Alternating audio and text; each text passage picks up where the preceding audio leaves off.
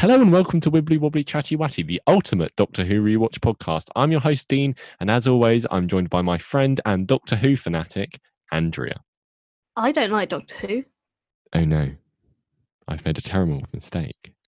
Sorry, are we not here for the Britney Spears podcast?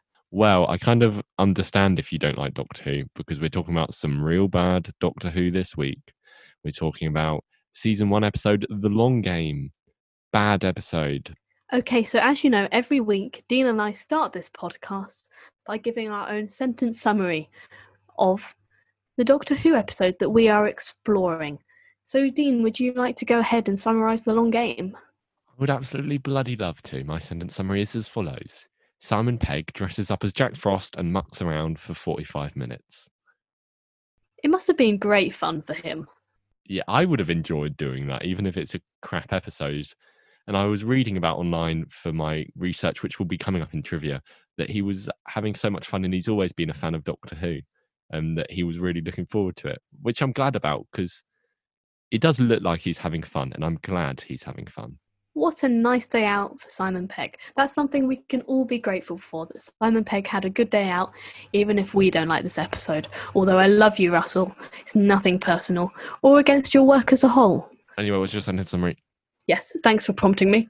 So, a lump of meat controls the media to stall the progression of humanity, whilst the Doctor begins to realise that letting Adam aboard the TARDIS was a mistake. And also, people open their brains a lot. Well, that bloody lump of meat sounds like some guy I know, Rupert Murdoch. anyway, we like to make like political points in our sentence summaries, don't we? So I thought I'd throw one in there. Shall we move on to just some more general information, laying down some groundwork for the rest of this episode? Yep. So this episode was written by Russell T Davies, the showrunner, the man himself, and it was directed by Brian Grant, who never directed another episode of Doctor Who, has never directed an episode before. So clearly, he did such a bad job that they didn't want him anymore.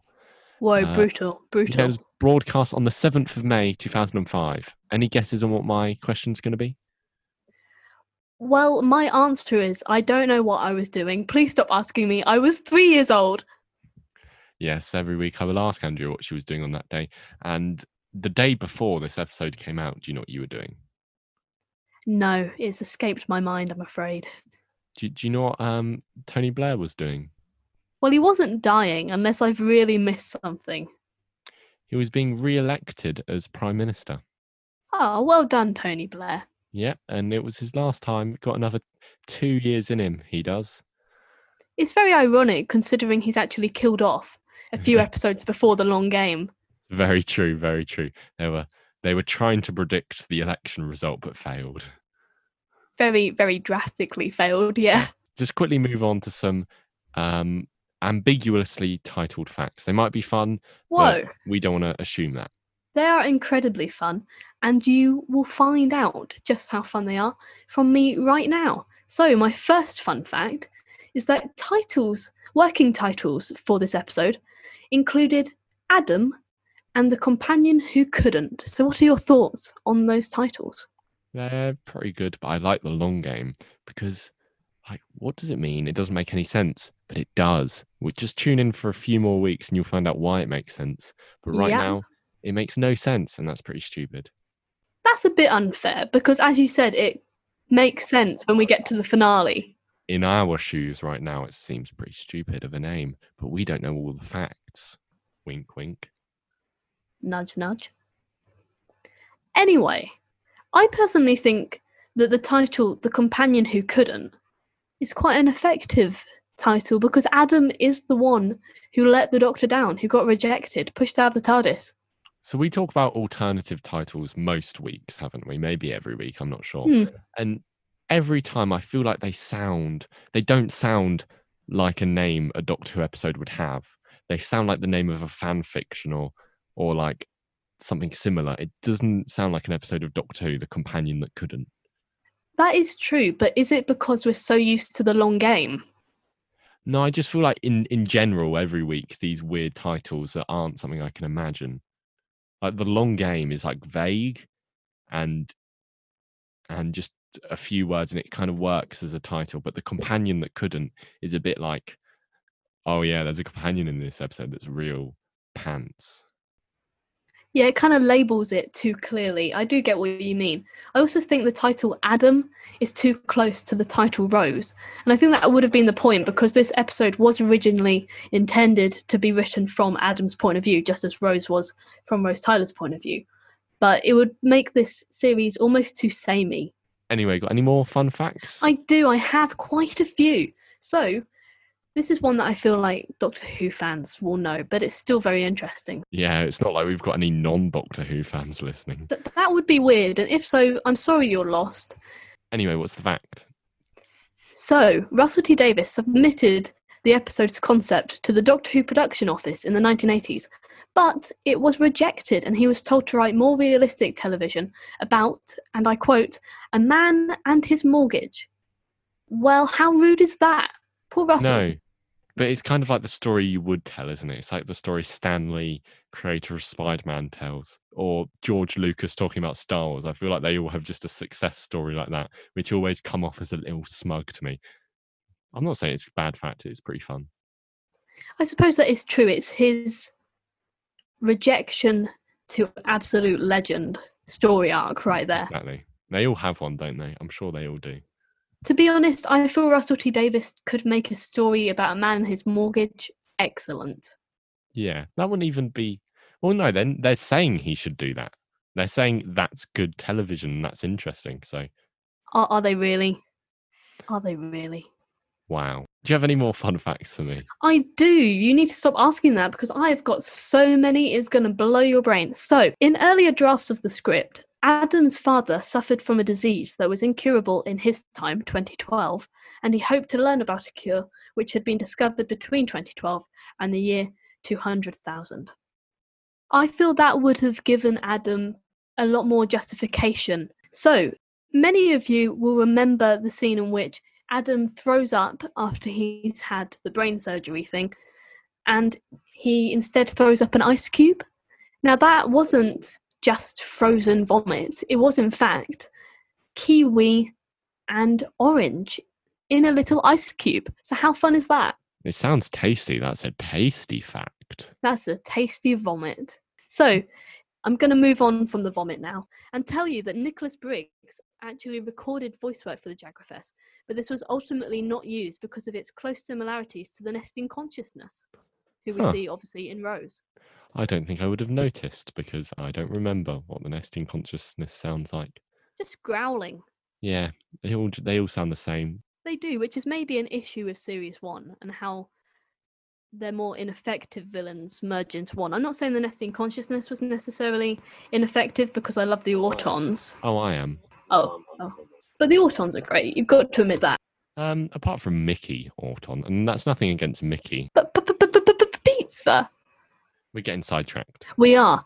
My final fun fact, which you'll be relieved to hear, so it's almost over. This episode won 40.39% of the audience share on the night it was aired. What a success for Doctor Who coming back.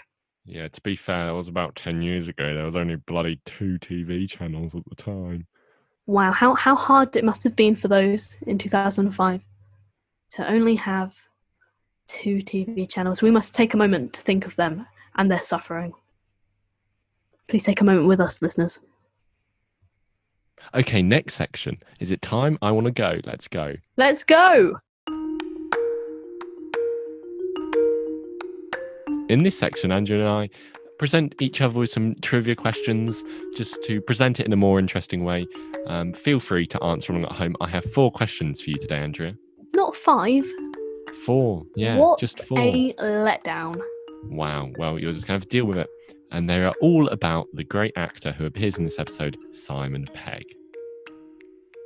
Wow, okay. I wish I'd brushed up on his Wikipedia page now.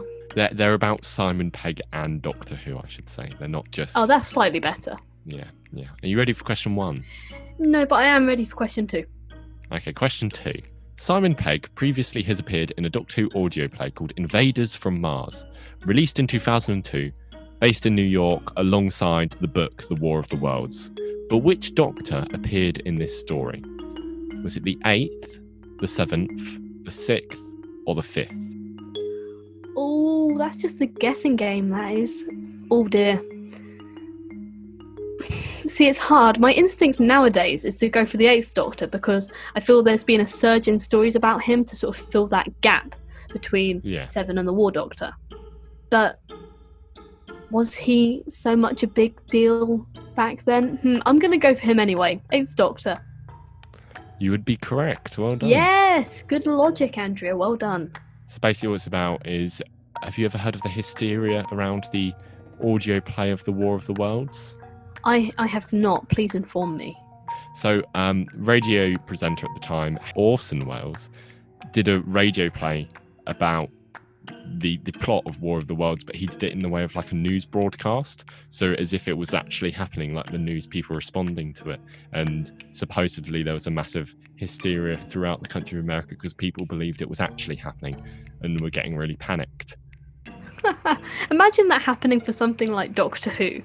Yeah, Everyone suddenly not going shopping. Shops has collapsed when people watch Rose. yeah. So it's quite funny, but this audio play is basically like, but something did actually happen, then it wasn't hysteria. And that's what it's about with Simon Pegg and the Eighth Doctor. Okay, you ready for question one now? I, I think I am. Just about. Go for it. Go for it. What phrase did Simon Pegg allegedly use to describe Christopher Eccleston? Did he say he acted with a terrifying anger? Did he say he could hold the room with his performance? Did he say he's like an unpopular kid? or did he call him an old misery guts? See, I know this one. And it pains me because he's such a good doctor, and I don't want to believe that he'd be miserable. And obviously, we now know that he was quite unhappy at the time of recording Doctor Who. But I know that it was D, or whatever the last one was you read, Old Misery Guts. Yeah. Although I couldn't find any reliable sources to actually confirm this, so I, that's why I added the word allegedly in there. Are you ready for question number three? Yes, I am. Okay. Allegedly, this one isn't actually allegedly. also in 2002, Simon Pegg appeared in the movie 24 Hour Party People. But who also appeared in this movie? Was it A. Billie Piper? Was it B. Catherine Tate? Was it C. David Tennant? Or was it D. Christopher Eccleston? Ooh, that's hard. See, I recently read Christopher Eccleston's Wikipedia page for fun because I'm a Doctor Who nerd. I thought you were about to say like memoir or something. No, just his Wikipedia page, the less reliable version of a memoir. And I don't remember that film being mentioned, but it could just be my bad memory. I also don't think that Catherine Tate and David Tennant in their careers have done as many films, or at least David Tennant hadn't at that time in his career. So my gut's telling me to go with Billie Piper. Your gut would be incorrect. It was Christopher Eccleston. No gut, why? Yeah, it's Christopher Eccleston. But they never shared a scene in this movie, so they never actually met then. My memory is so bad. you ready for the final question? My Yep. favourite question of this quiz. On the comedy show Big Train, what was the plot of a sketch that Simon Pegg starred in? Was it A. Simon Pegg and Catherine Tate's characters travelled to the past and met Guy Fawkes, who was a very over the top gay man? I want to see that, whether it was true or not. Was it B? Simon Pegg's character is so dismayed by Billie Piper's failing pop career that he commits suicide? Was it C? Simon Pegg's character hosts a Doctor Who fan club with a bunch of saddos showing up, the entire sketch just mocking nerds? Or was it D? Simon Pegg and Paul McGann try to put a group of children to bed but end up terrifying and scarring them with a bedtime story? I'm trying to think which ones you could have come up with, and they all sound too elaborate to be the creation of Dean. I did go for very specific. Yeah, it's incredibly specific. I'm quite. It's a big insight into your brain and how it works. I think I'm just gonna go with the last one because I don't really have any clue, but it sounds funny and Simon Pegg-ish. you were incorrect. Oh no! I've watched this sketch. It's about two and a half minutes. You can find it on YouTube, and it is very funny. And it is Simon Pegg's character was so dismayed with Billie Piper's failing pop career that he committed suicide. Oh my goodness! And and It this is was hilarious. this was created before or after he was in Who. I think it was before, but I couldn't actually find a date for it. If it was before, just imagine how awkward if Billie Piper had been aware of that sketch and that first day of meeting and acting together on set. It's very good because the whole thing is set in like a 1930s type place with them all in old fashioned clothing and it's very old fashioned apart from there's a framed photo of billie piper on the wall it's a very funny sketch and it does end with simon pegg shooting himself Because of Billie Piper's failing music Yeah. career. he gets he gets a Wow. letter saying that billie piper is no longer in the top 20 it, is, it did make me laugh a lot anyway are you ready to move on I am. Thank you very much for your trivia. you're welcome. And you're welcome to the audience as well, because I know you guys loved it. Anyway, we'll see you in the next section. Bye. Whilst Dean is pumping himself up for the following section, I would like to introduce his said section. And here is Dean's plot summary of the long game. Are you ready, Dean, to take it away? Yeah. Yeah, I've accepted my fate of having to do this every week now, and I'm so prepared, even though I still refuse to pre plan this. Okay. Shall I take it away? I think you should. So, last time, the Doctor and Rose met this geezer called Adam. He was from the year 2012 and he's English and he's the smartest guy in the world. He nearly started World War Three, not the Doctor Who episode, because I've started that before. It's easy to do, but he nearly started the actual war. Um, anyway, he gets to travel with them and they land in the year 20, very far future time. I've forgotten the year, on a satellite which should hold the fourth great and bountiful human empire. But it is the fourth human empire, but it ain't great and it ain't bountiful. It's pretty pants. But the doctor doesn't know why. He's like, it should be great here. Where are we, by the way? And they're on a journalism satellite, which does all the journalism for all the uh, for humans, all the humans, not all the Earth.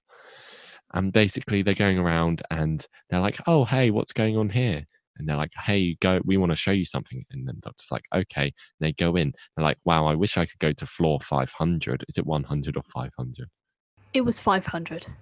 Okay, good. Floor 500. And they go, I want to go to floor 500. And doctors are like, why? And they're like, the walls are made of gold. What's the point of going somewhere where the walls are made of gold? It's not like you can sell them or anything. Anyway, um, so they're doing a, they're like, hey, how does this journalism thing work? Hey, look, we'll show you. And they sit in the room and one of their brain opens up and a laser comes and shoots their brain and they get all the information in the world. And that's how they do journalism.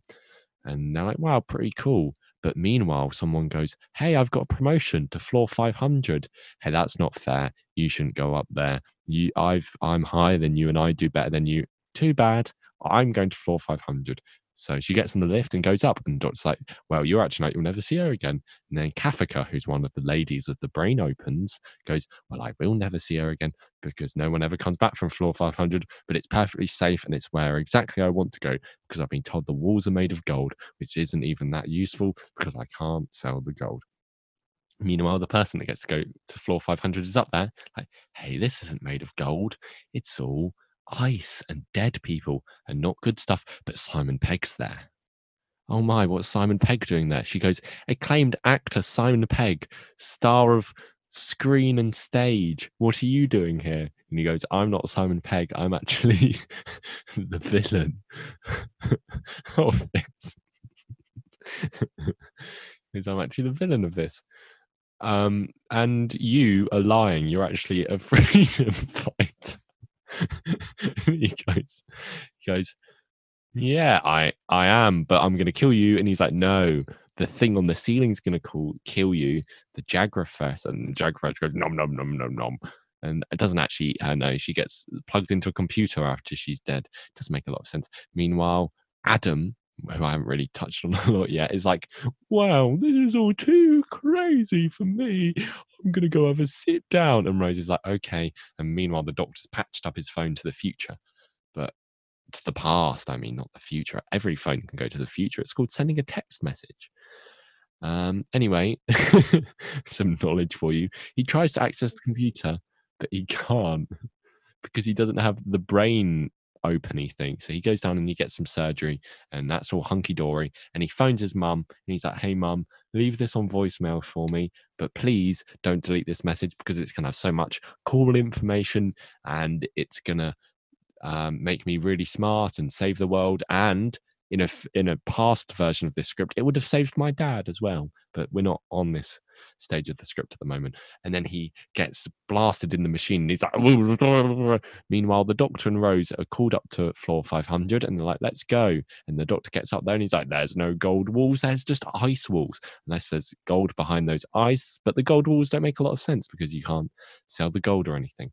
And anyway, they meet the editor, and he's all like, "Well, actually, uh, the Jagrafess, this big fella on the ceiling, controls all the media in the world, and I just work for him, and I'm actually really cool, and blah blah blah. And I know you're from the TARDIS because your mate Adam is plugged into the machine, and we're getting all his information, and we have a TARDIS key, and we're going to steal your TARDIS. Ha ha ha." Ha ha ha. Doctor's like, oh no. But meanwhile, Kafka is secretly watching. She's like, I know what I must do. She goes down to a computer that the doctor had previously hacked and whacks up the heating upstairs in floor 500. But the Jagrafess ain't like the hot. That's why it's so icy up there with no gold walls, which doesn't even make sense because you can't sell the gold on the walls. Um, yeah, so he's a bit like, ah, and he freezes over and explodes. And then the doctor comes downstairs. Naughty boy, Adam, you very naughty. You go home. I'm not even going to close your head. It will still open sometimes. And then the episode ends. That was magnificent. Thank you for enriching our lives with that little plot summary there, Dean. It's all right. It's all right. Um, just to comment on the quality of the plot of this episode, that I've never struggled to try and string together a plot for this section as much as I have this week. It's really struggling to remember how stuff Mm. happened and what happened, just because it's pretty pants. I do feel it's a bit unclear, which is very rare for Russell T Davies. And I would say that as arguably the best writer of his generation, definitely the best screenwriter, that he is allowed to have a weaker episode or two. But in my opinion, at least, this is one of them. This is pretty damn crap. But should we go and talk about that now? I think we should.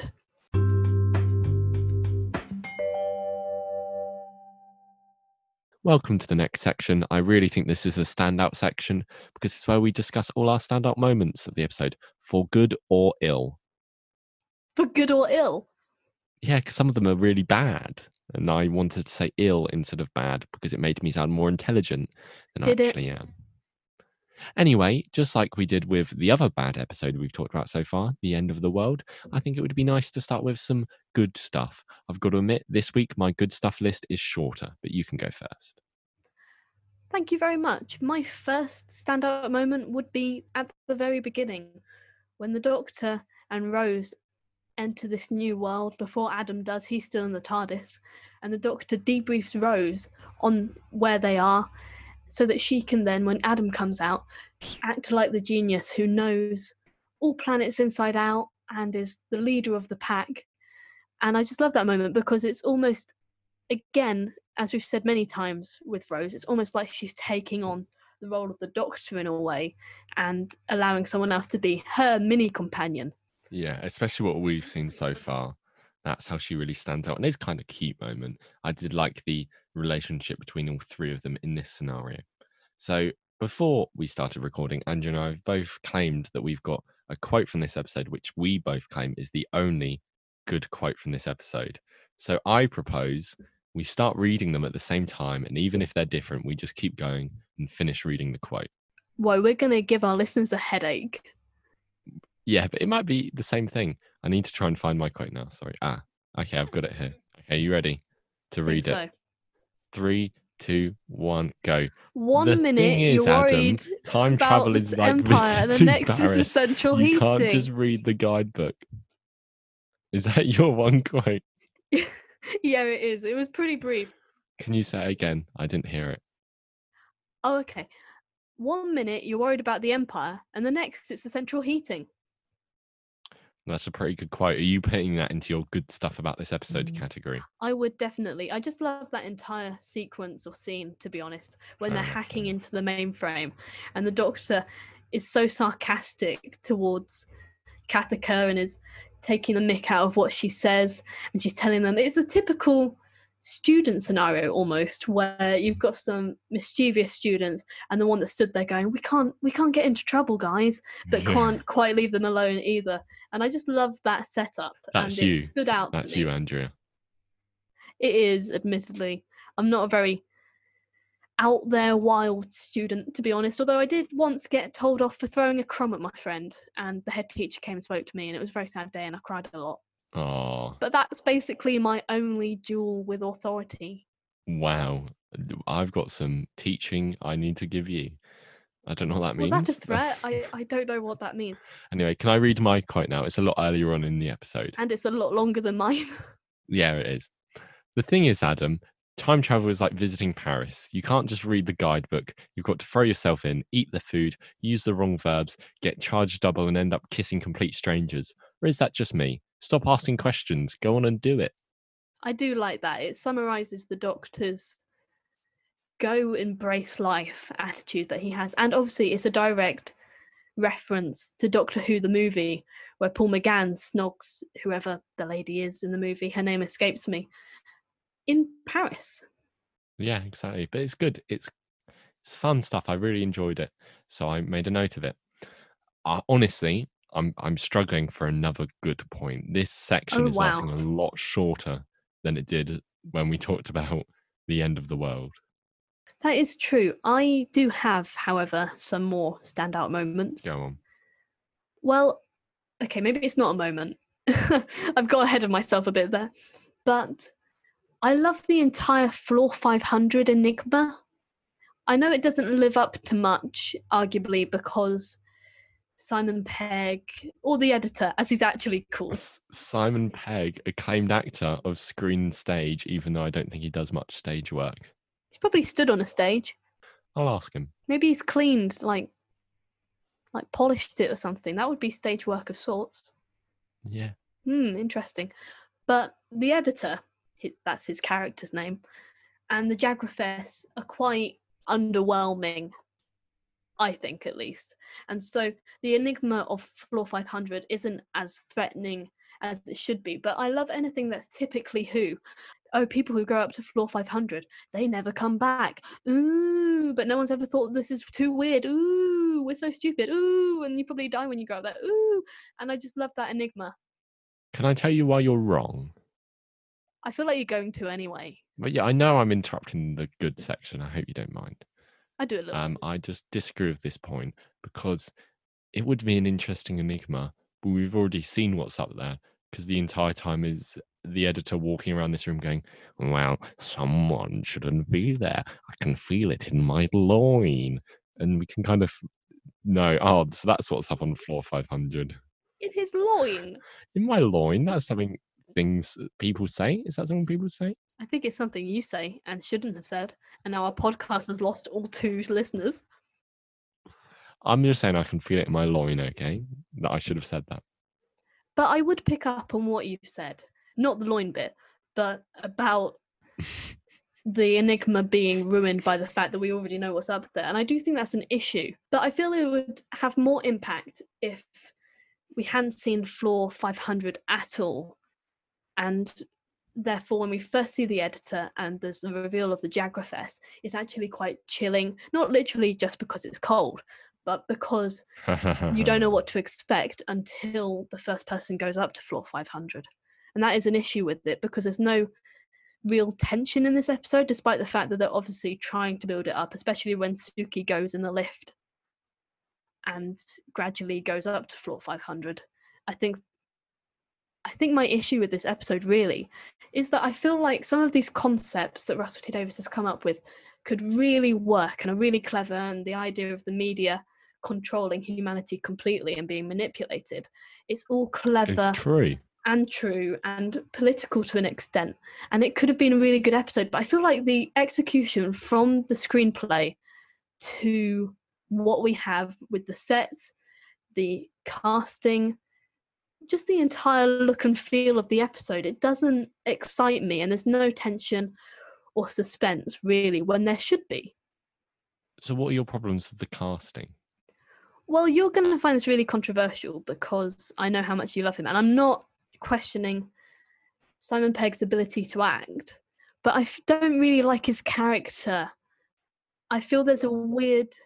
I, I know you could say it's not his issue, but I feel like they should have cast someone who isn't related to comedy because my issue with the editor is that he has a weird mixture of comedy and he's also sinister at the same time and it doesn't work for me and i feel like his character's a bit confused and therefore loses its impact. Whereas if we had someone who plays quite dark characters or someone who doesn't have such a funny face as well i feel like simon pegg's got such a lovable funny face and i just feel that it's not the right role to have Simon Pegg playing. I think he would have been much better as almost an additional companion to the Doctor in this episode, someone in the role of Cathica or Suki. I'm not saying for this episode necessarily, but in this series at least. And so it's not his acting ability. I just don't think it's a role that, in my head, suits Simon Pegg as well. And I also don't really like the character. So it therefore feels like a waste of the talent that is Simon Pegg. Yeah, I kind of see what you mean, but I just think it's it's it's kind of the makeup and Mm, I don't like the Jack Frost look. And kind of the the the stuff he's given to do. I think he just performs what he's given. I'm not saying it's Russell's fault either. I think what would have happened is they decide Simon Pegg's going to play this guy, and then they're like, "Oh, let's add some comedy because Hmm. we all know that's what Simon Pegg's like." And then they write it into the script, but it doesn't work. Where you could have had Simon Pegg play a more serious character, and I've seen him do that in various other things. Um, he does good performance in the TV show The Boys, um, and they've just given him comedy where it doesn't really work. Yeah, that's my issue. It feels like they forced the character to be funny, and it would be so much more threatening if you don't see Floor 500 for, for a lot of the episode, and then you're suddenly faced with all these skeletons, this ice, and this really sinister, enigmatic, dark figure that's just been looming over humanity, watching them. It would be Yeah, better. Instead, we just get Jack Frost, as I previously mentioned.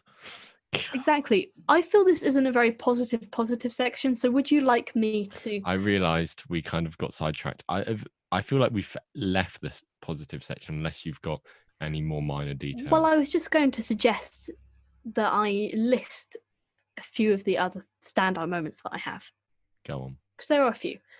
So, Adam's dog, not a moment, but what a wonderful addition. The one good casting choice in this episode. Oh, 100%. What a great dog. How cute. You need a dog in Doctor Who at some point. It's not something that happens a lot, especially since K9 left the series as a regular companion. And yet we have this beautiful, cute, little fluffy thing. And it made me feel happy when I wasn't feeling very happy because I'm not a big fan of this episode. I'd also say that despite the fact that I've said that the Floor 500 Enigma ultimately disappoints the spectator, when Suki goes up and sees the skeletons, and there's that moment where you don't know the skeleton's there and she screams and there's a bit of a jump scare. Although placed in this episode, it doesn't have much meaning or impact.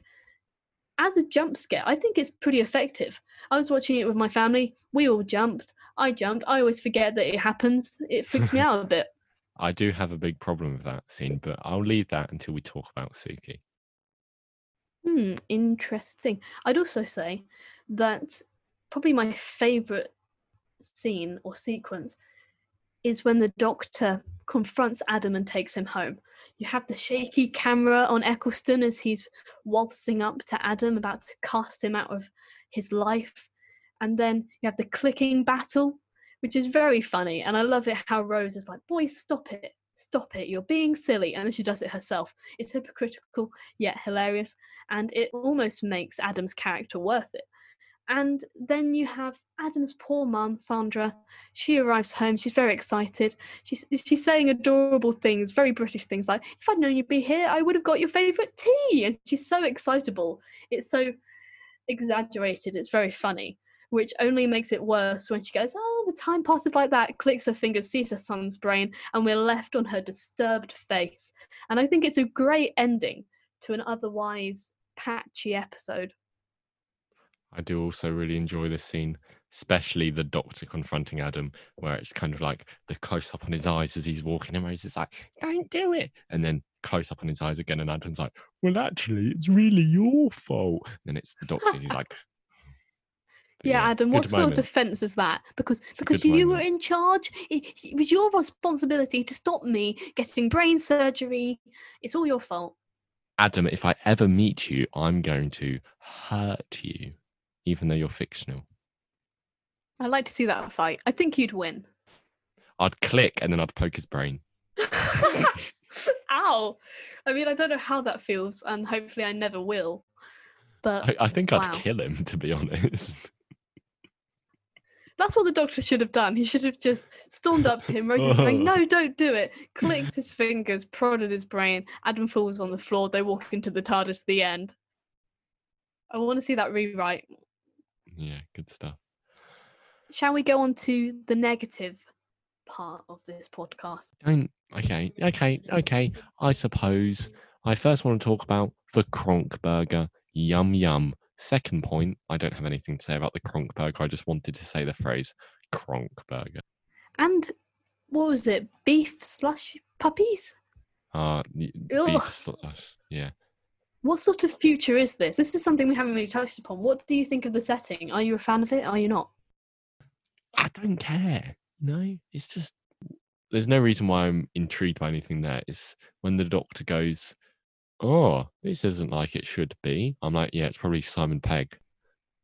You know what I mean? I just none, none of it intrigues me enough to wonder about what's going on in this universe. There's no real scale, there's no real indication of just how much devastation could occur if the Doctor doesn't stop the Jagrafess and the editor because they've already been there for so long. Yeah, I'd like to see some of this world, not just the inside of the satellite. I find it interesting that of all the episodes in series one that aren't set on Earth and are more alieny, great new word I've created, they're all on a satellite or a station or a platform that's observing or orbiting a planet or star. So we never actually see an alien planet. I think I can tell you why that is. Budget? budget. Uh, I read um, in my research for the trivia that this was supposed to be a bit of a um, money saver episode, or so you'd call it a bottle episode, and that eventually going into these practical and visual effects, it ended up going very over budget. But at one stage, Russell T Davies also wanted the entire head to open instead of a little square. I'm just saying, if his entire head opened, I would definitely win in a fight. Oh, you would, 100%. That would also be pretty terrifying. I I, think. I mean, it's pretty gross as it is if you actually think about it. Yeah, I'm not. See, I don't know where I stand on the brain clicking scenario because I feel like it almost gives this episode its identity. It's what stuck with me from this episode. It's what I think of when I've reflected on this episode in the past. It's what stuck with me. But at the same time, as you say, it's gross and just why? Why do we always have to devolve?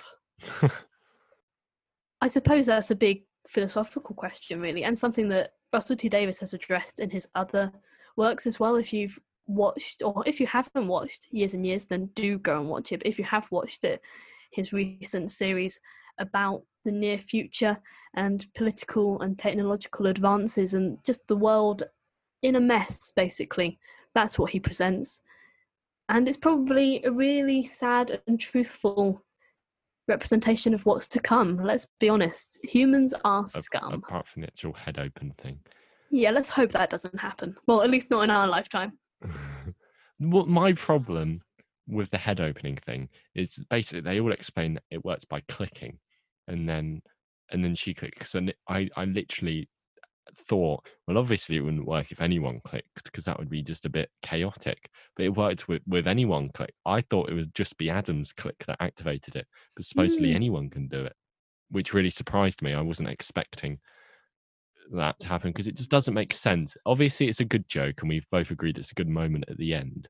But like a lot of this stuff is such futuristic technology, but it's like limited by stuff that limits technology now. So you have things like the computer not working and then big on the screen it says floor 16 like that massive unit it looks really old fashioned and like having to have the surgery and things like that i just think like the doctor actually says having the thing open on your head just seems so archaic of a way to do things. Like surely it would just shoot it up your nose or whatever. The technology isn't futuristic. It's futuristic with like modern drawbacks. And and that's an issue i have with this episode as well. I'm thinking about like the hand panels in the spike room. They yeah. look naff and almost like play-doh that's had children's hands pressed into yeah them. it's like what parents have up on their wall of their child and then Yeah, says paint hands. five and it's just not cool. I think this is an issue I have actually. It's actually the set designs and the and the props a lot of it. It's just I feel like if this world had been created better, it would have been an all-round more effective episode and maybe one that we wouldn't be criticizing so harshly. And I also I know part of the point is that the Jagrafess is meant to be stalling humanity's progression, but it's still the future for us, the very far off future.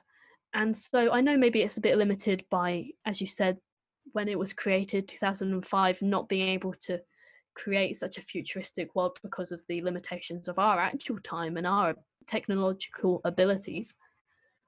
But it's not cool and it's not something that entices you. It it's all all the sets are a bit dull.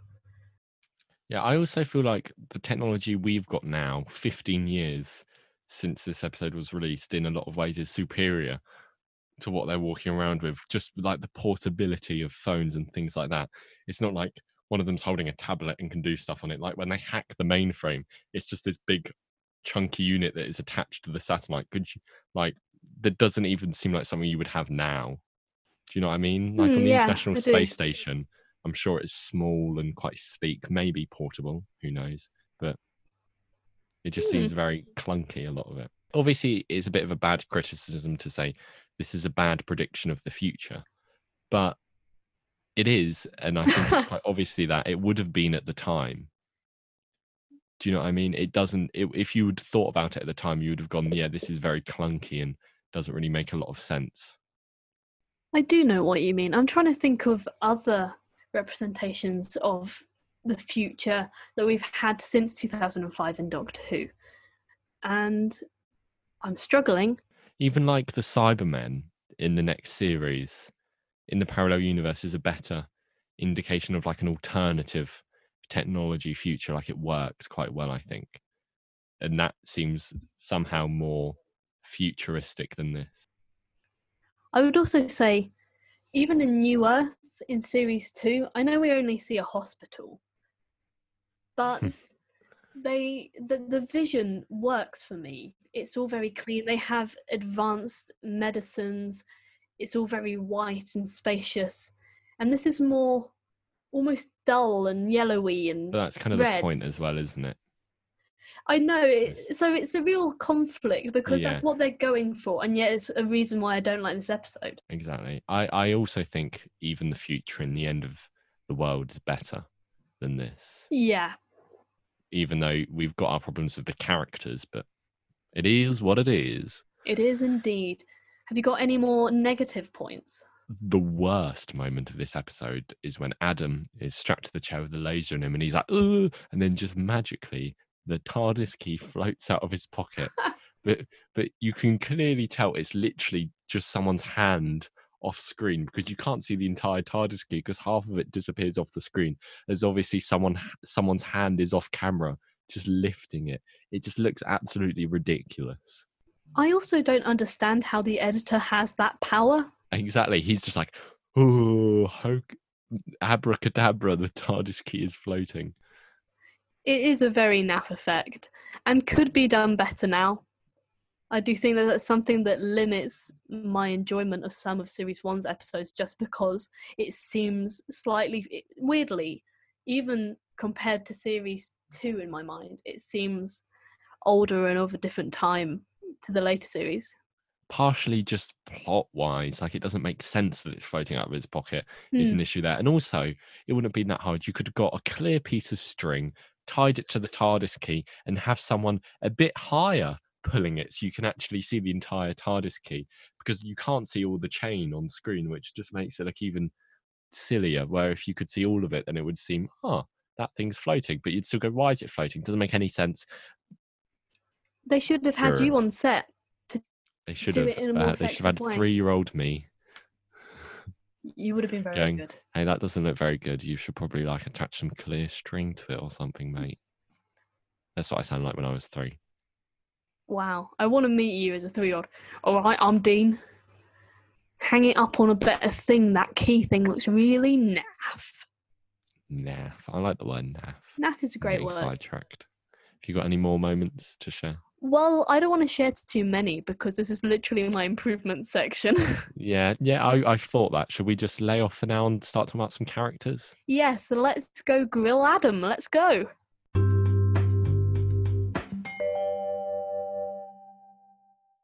Okay, just as we promised last week, we're going to take a bit of a sidetrack. We're not talking about the character we always talk about first in our character section, who is Doctor Who.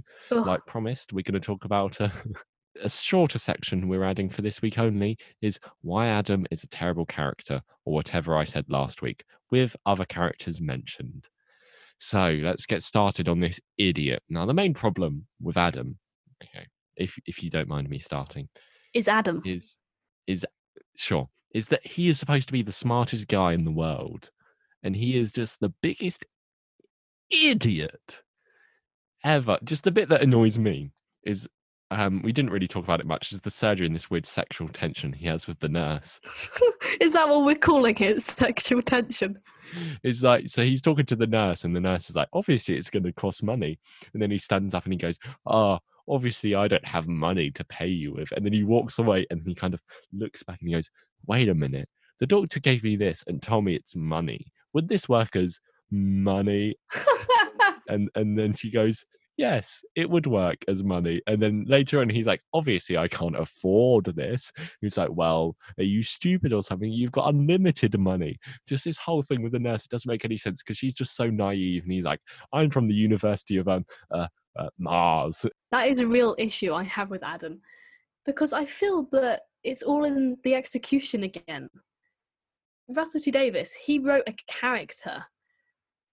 Okay, admittedly, he wrote those lines wherein Adam seems entirely stupid, but he also wrote sort of the basis of a character, almost like Victor Frankenstein, if I rely on my English literature roots, a sort of power driven, knowledge acquiring man who wants to know more, who wants to be elevated almost into an alignment with the superiority and knowledge of gods. And that could have been really effective, especially with the doctor completely cutting him off in his tracks. He's on his path to potential greatness as he sees it. And the doctor immediately stops him and says, You're going to have to have a very quiet, uninspiring life. And that could have been so good, but it's completely Ruined. ruined by Adam's lack of genius. We're told he's a genius in Dalek, and yet he doesn't contribute anything important to saving the world in that episode. And similarly, here, he is the problem. And I know you could say that's because of the power he wants to acquire, but as you've said, that the entire sequence with the nurse emphasizes his lack of common sense. common sense. Okay. You are right. It is all in the execution. And we should execute Adam. By poking his brain. Poking his brain very aggressively.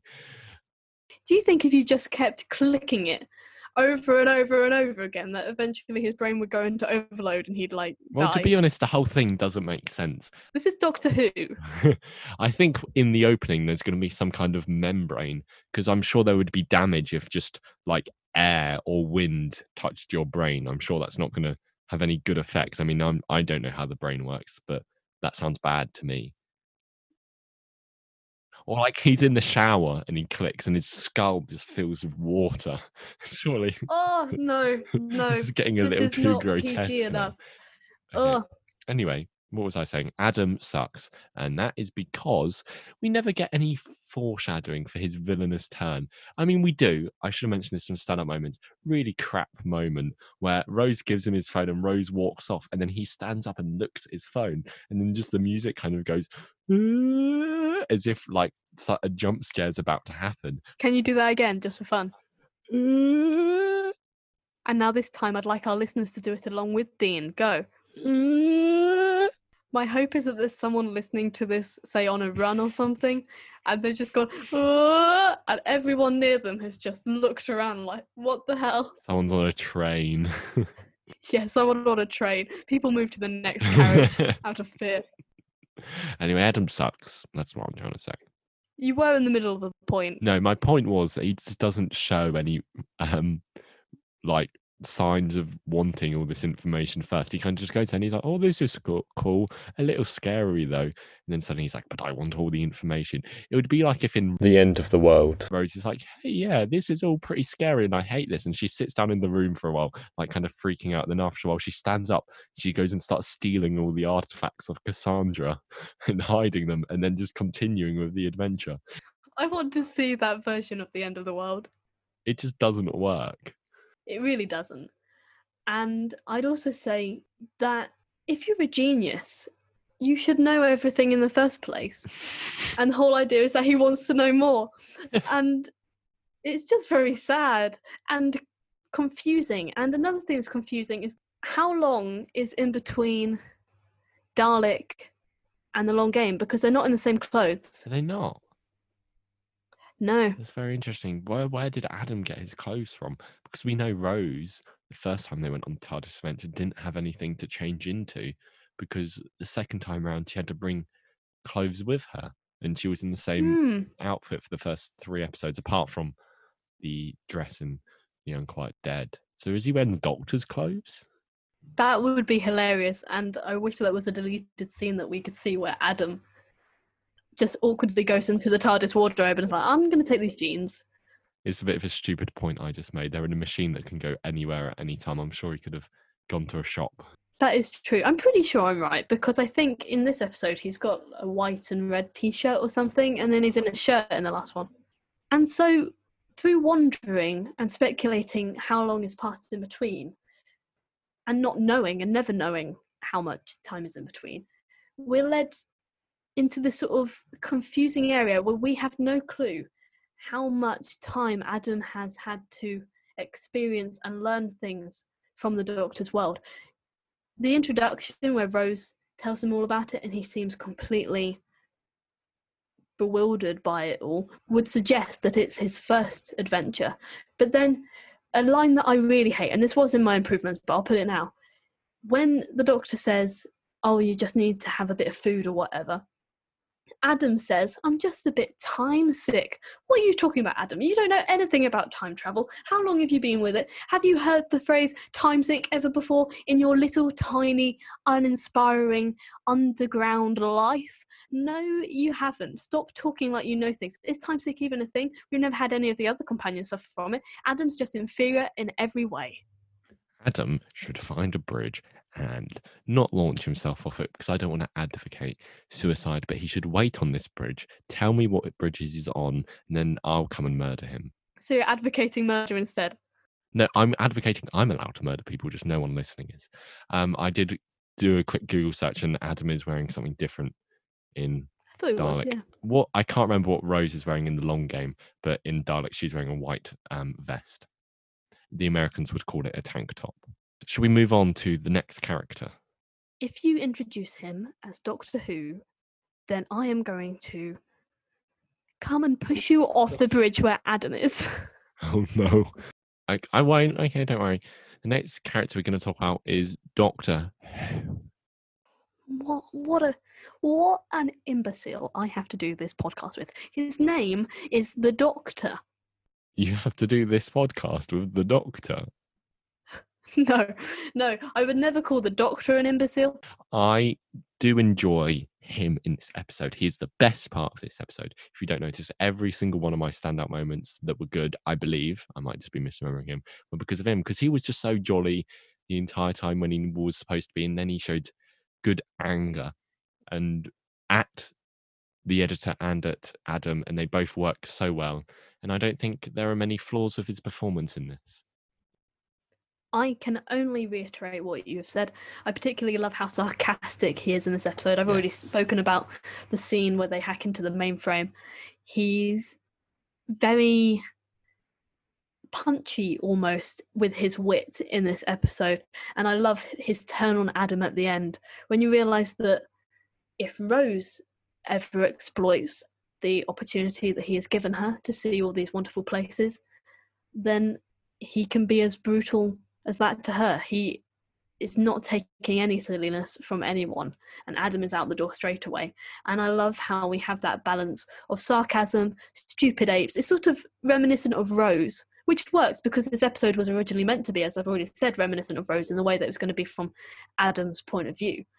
And so his interactions with other characters resembled that sort of, oh, why do I have to save you, you stupid apes? Why don't you understand anything? You're all very stupid. And I love that energy that he brings to the role, that sort of intolerance, and yet at the same time, acceptance to completely contrasting traits that work very well to create Eccleston's Doctor.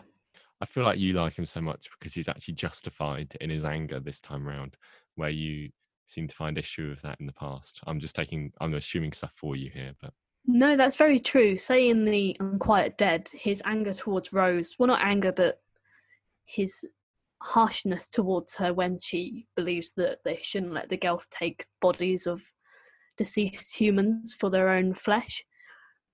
And he's completely dismissive of her views and acts very superior. And that feels misplaced because we're meant to align with Rose, and therefore almost seems like an attack on us as human spectators, as ape spectators.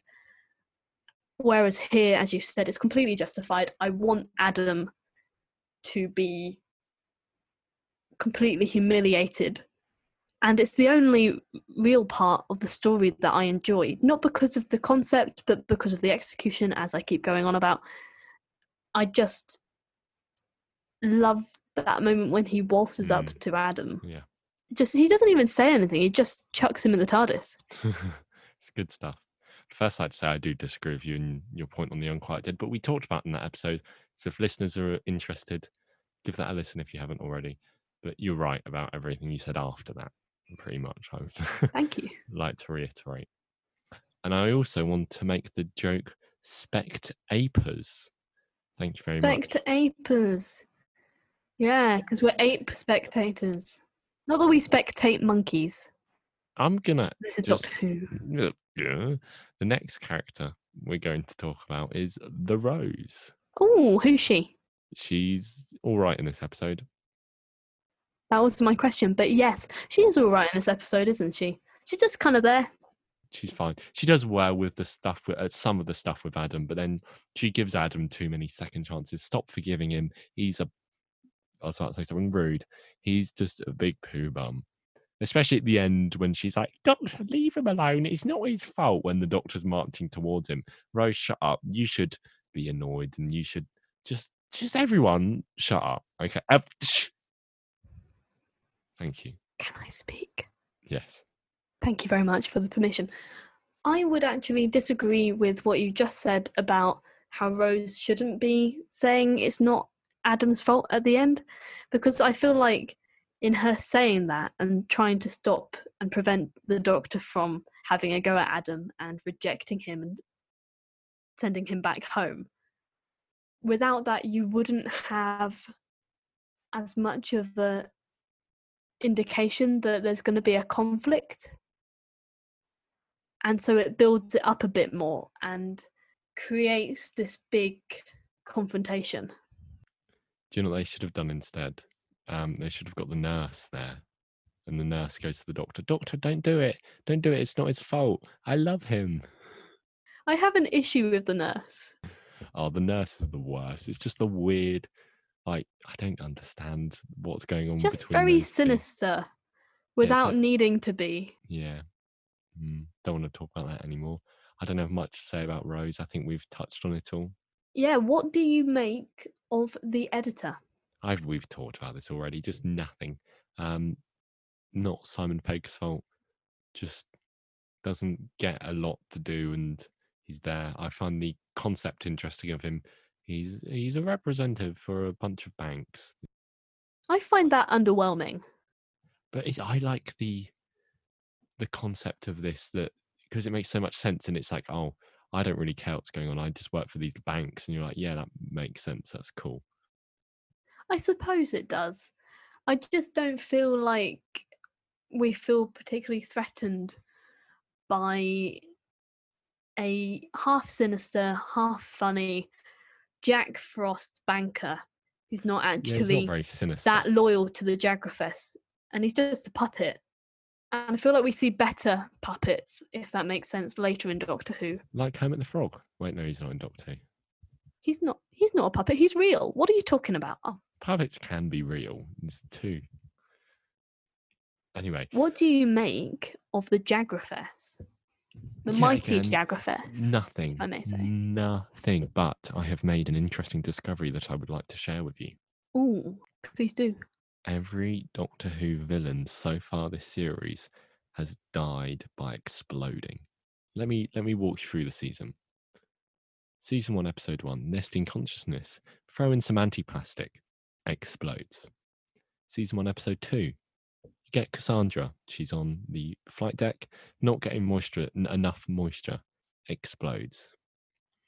Episode three, there isn't an explosion because it's part of the two-parter, but two explosions in episode four, World War Three, where number one they throw vinegar the Slitheen and he explodes all over Mickey's gaff, and later on they shoot a missile at number ten Downing Street, exploding all of the Slitheen apart from one.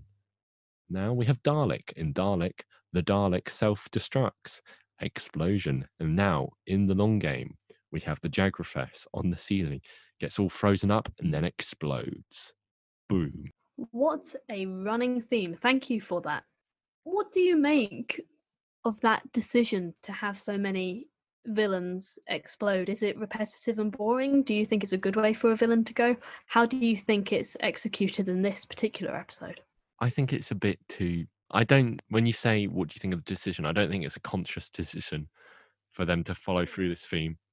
I just think a lot of the time it's the easy way out in a lot of these episodes, espe- especially this one.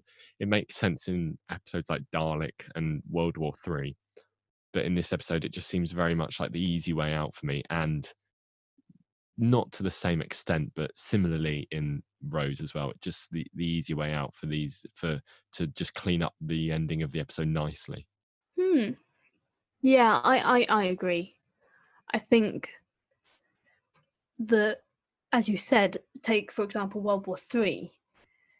You have this big decision for the only way out is to send the missiles towards Downing Street, and you have Mickey's side of things. I know I shouldn't mention the M word in your presence, but it's a big part of the episode deciding what to do, how to defeat it. It makes sense and it's very effective when it happens. Whereas here, it's literally, oh, what's happening? Oh, there's a TARDIS key. Oh, and there's a lump on the ceiling. And there's just so much going on that then almost the entire resolution, Cathica's big sort of evolution into a heroic character, which I don't feel really impacts me because there's no indication that she's going to be that character later on. It's not like she has low self esteem or is just anxious. She's just a generally moany character who doesn't want to get into trouble. And then it's not even like she changes because it's not like she's going to get in trouble from the Jagrafess for blowing him up. It's just an ineffective character transition or arc. Do you know what it is? It's a whole lot of nothing. And just- Exactly. if you ask me my opinion on almost anything in this episode, it would just be nothing because nothing interesting happens just nothing. Everything happens with nothing coming before it, and it's just a bunch of scenes where nothing happens. It's just a whole load of nothing. I, I'm getting that. Yeah. Wow. The the venom. Go on, ask me a question about this episode. Ask me what my opinion about something is. So finally, Cathica and Suki. What do you think of them? nothing on Cathica. I have literally nothing to say. Go, but uh, she's a character in this episode. I do have a little bit to complain about Suki, but Cathica, nothing. What do you want to complain about, Suki? It's the jump scare bit, as I did foreshadow. I would come back to this later on. So when she goes upstairs and she's all scared and she's walking around, she's like, "Oh, what's going on?" And she jumps at the dead body, and she seems pretty like squeamish. And then she walks in, and then Simon Pegg's like, "You're a anarchist," and she's like, "Yeah, I am, and I'm not scared of anything. I'm gonna shoot you in the head." Just didn't make sense when you think about it. I have a lot to say about this, but it's actually my improvements. So I'm gonna gonna Yeah, save for idea. that. Save it. Cathica, nothing. Do you have anything to say about Cathica? Not really. No, you don't. You've got nothing to say because nobody cares. Go on. Okay.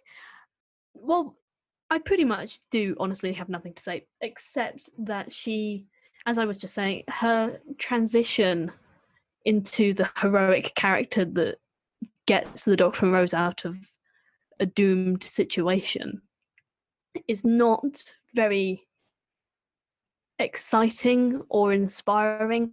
We don't have that much of an emotional attachment to her throughout the rest of the episode to care Do you know what the emotional attachment I have to her is? what Nothing. I should have seen that coming. I didn't. I walked straight into it. I own that one. Shall we, since it's basically a load of nothing and lumps on the ceilings and Adam shenanigans, should we finally, since we've pretty much talked about it all, go on to the most pretentious section of Yeah. the podcast? Yeah, because so far we've talked about nothing, and this whole thing has been an exercise in futility.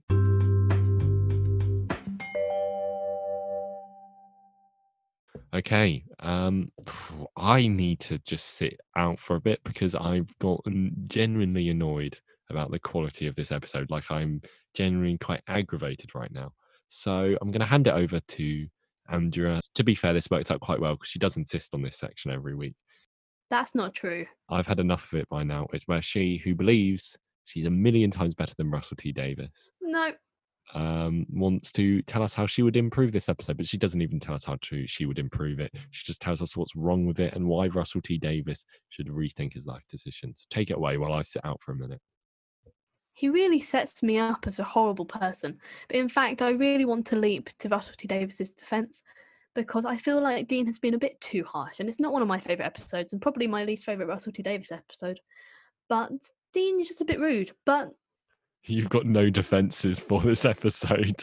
But that is the issue, however. I am forced by Dean every week to do this improvement section and therefore can only give my criticisms now. So I'm sorry, Russell. I really am. So sorry. But my first thing, I've got quite a few lines of dialogue that jar with me because they seem to create this big inconsistency with characters. And so the first one is that when Adam faints towards the beginning of the episode, the doctor says to Rose, He's your boyfriend. Really? How much time is in between Dalek and the long game? All that happened in Dalek was that they flirted a bit, which we've already established is incredibly forced, and then he leaves her for dead. Adam leaves Rose for dead, and he's not even that upset about it, whereas the doctor's mourning, but Adam isn't. And then, literally at the end, the only indication of any relationship ever blossoming between the two is suggested when the doctor says, "Oh, he's a bit, he's a bit cute, isn't he, Rose?" Which, if anything, suggests that the doctor finds him hot, not the other way around. So I think that that dialogue is misleading and definitely a leap. And as I've already said a million times, probably, I dislike how in this series Rose just jumps from one male companion to the next. Yeah, I feel like there's a big thing we've missed out. We should have mentioned it in the Adam problem. The problem with Adam is that he doesn't need to be in this episode because Rose ain't no Nino man to make her relevant to the plot. She can be independent, but apparently she can't because in the next episode, she's with her dad. Fair enough, that one's fine. The next with Captain Jack, obviously, I love Captain Jack, but he ain't needed. We don't need him. Well, not in terms of for a partner of Rose, we don't. As a character, I feel we do. He's a great character. Yeah, yeah. And also, I've just got to say, what annoys me more about the line you just said is the line that comes afterwards when Rose not goes, Not anymore. "What does that mean? Like, what does that actually mean? I, I don't. Do you do you get what it means? Because honestly, I have no idea what is meant by this line. Is she like, well, I don't date anyone that faints. I'm having none of him. I've always assumed that it's just a humorous dig at Adam for being a bit of a wuss and how she's a bit embarrassed by him. But yeah, that dialogue just doesn't work for me. It's it's a leap, and we also forget that despite the fact she's traveling with the Doctor, Rose hasn't split up with Mickey, and Yeah. therefore it's almost immoral of Rose Oh, we'll get Um, to that in a few weeks. Yes, we will. We will. And I don't like that because Rose is a great, strong character, especially in series two. But Adam is one of the factors that makes her seem like a weaker and crueler character, especially towards Mickey, who's so loyal. Well, except for when he he's with some other woman. But that's beside the point. Moving on. The market opening, I feel, is too chaotic, and its music, although I love Murray Gold, its music is weirdly childish. It Would you like a mirrors- cronk burger? Sorry, I do need to have. A, I'm gonna have a sit out for a minute. Yeah, you I have been to. saying this. You just talk, and I'm gonna listen. The music mirrors that of Yeah, you're the right. The the music is really just childish, and it's kind of like it really. Okay, I'm actually. I'm gonna sit out now. Okay, bye. Thank you. Music mirrors that of the end of the world. It's very unwho in my mind, especially when you hear such beautiful music such as Rose's theme and the Doctor's theme and I am the Doctor and Doomsday. Such beautiful music which so totally fits the tone and in a way creates the tone of scenes in episodes we see later. But here it seems misplaced. It creates a weird tone for the market. I don't really like the market set either, and it unravels so quickly. I don't know what they're going for. Are they aiming for it to seem charming and authentic? I don't understand. It just, I don't like the market set basically, and the music going with it seems too much like it gives me Munchkin vibes from the end of the world, to be honest. You're right. It it just. I don't get why suddenly the room is empty and then it suddenly fills. It just didn't make any sense. Hmm. We've already spoken about this. Whilst it's meant to be set many, many years in the future, some of the sets seem very old fashioned, very 2005. And that's an issue I have, especially with, say, the hand panels that I've already used as an example previously. The Jagrafess's voice is like an animal and it's just growling, and it doesn't fit the mighty Jagrafess status that it's given and it also doesn't look powerful and scary. I was watching a Doctor Who Confidential the other day, and I saw the original sketches for the Jagrafess, and it looked so much more terrifying than what we eventually have in CGI. I think it's a real letdown because if it'd been more terrifying, then you would actually feel like the characters you love are in danger, and you'd actually maybe feel a bit of tension, which is lacking in this episode, admittedly.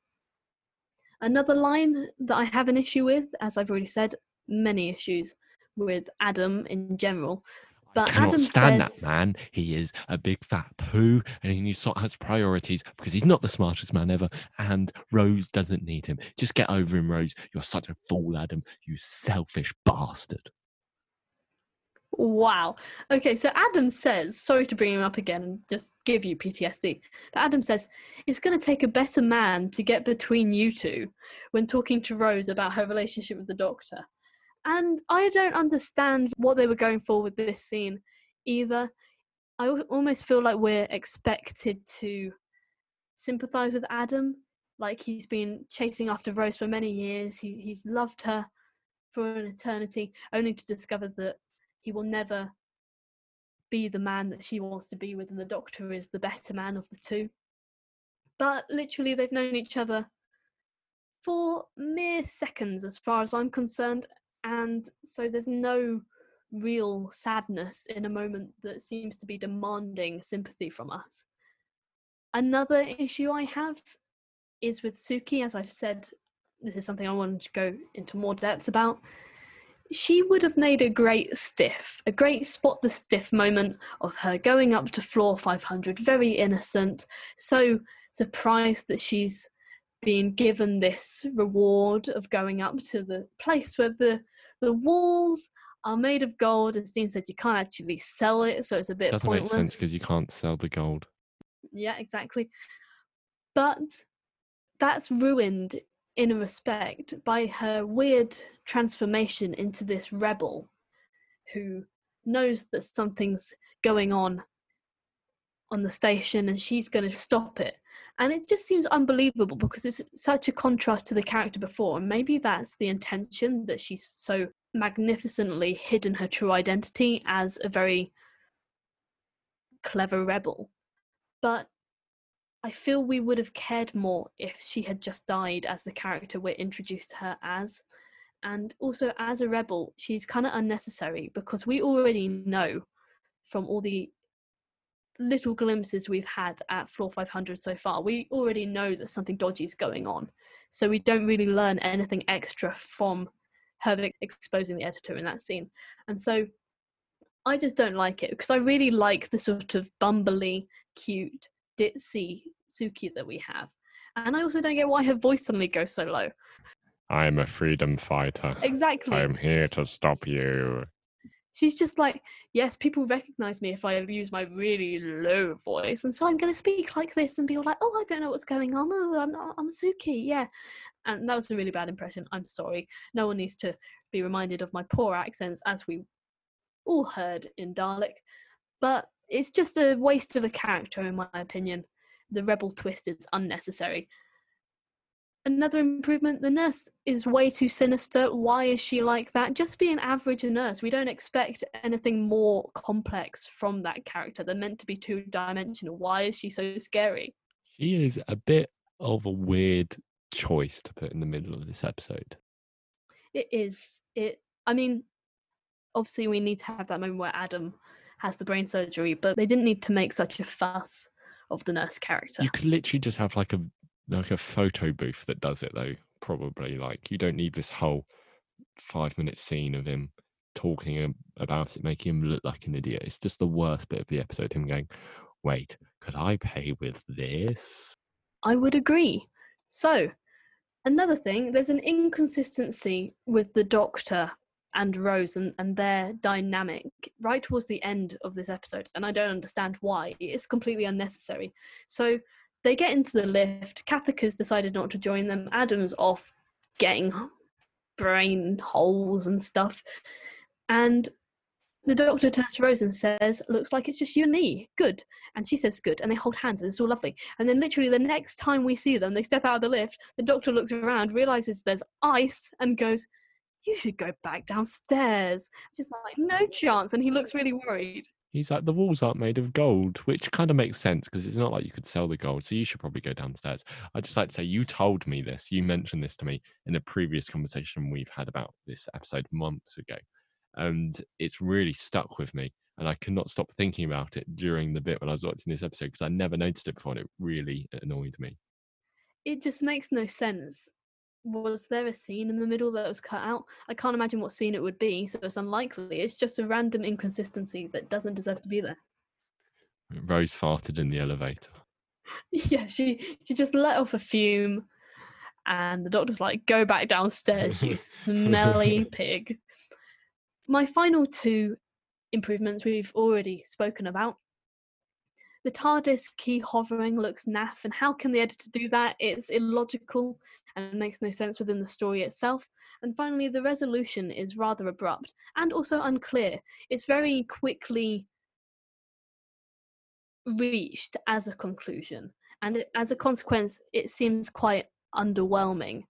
I don't know what I would have in its place. This is an issue with the fact that it's called improvements, as we've spoken about many times. It's just me pointing out flaws in an episode. But but the vague ending sets up the finale yeah, it's not the fact that it's vague, it's the fact that we don't really get any indication of Cathica suddenly being someone who's going to save the day. And I always, I never remember how it's actually resolved, how Cathica sitting in the spike room leads to the Jagrafess being blown up. It may just be it's one that hasn't left as much of an imprint on me and therefore I easily forget it. But I don't feel like the resolution really sticks with you because it's over so quickly. Yeah. I feel it just needs to be made a bit more obvious. But yeah, that's the end of my improvements for this week. I'm sorry, Russell. I do love you and admire you a lot. She doesn't. I do. Next section.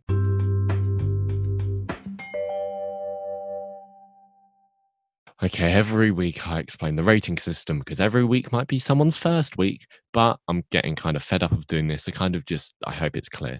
We rate the episode on a scale of 1 to 13, 1 being the worst and 13 being the best. We have chosen this number because there are 13 doctors, but that is no way indicative that the first doctor is the worst and the 13th the doctor is the best, or vice versa. It's just an arbitrary thing we've decided. Also, the one decimal mark you can give this episode is an 8.5, aka a war doctor. No other decimal places can be accepted. I have rated this episode a 3 out of 13 because it is utter crap. I am so shocked. I didn't think we'd get that low for a Russell T Davies series. Wow.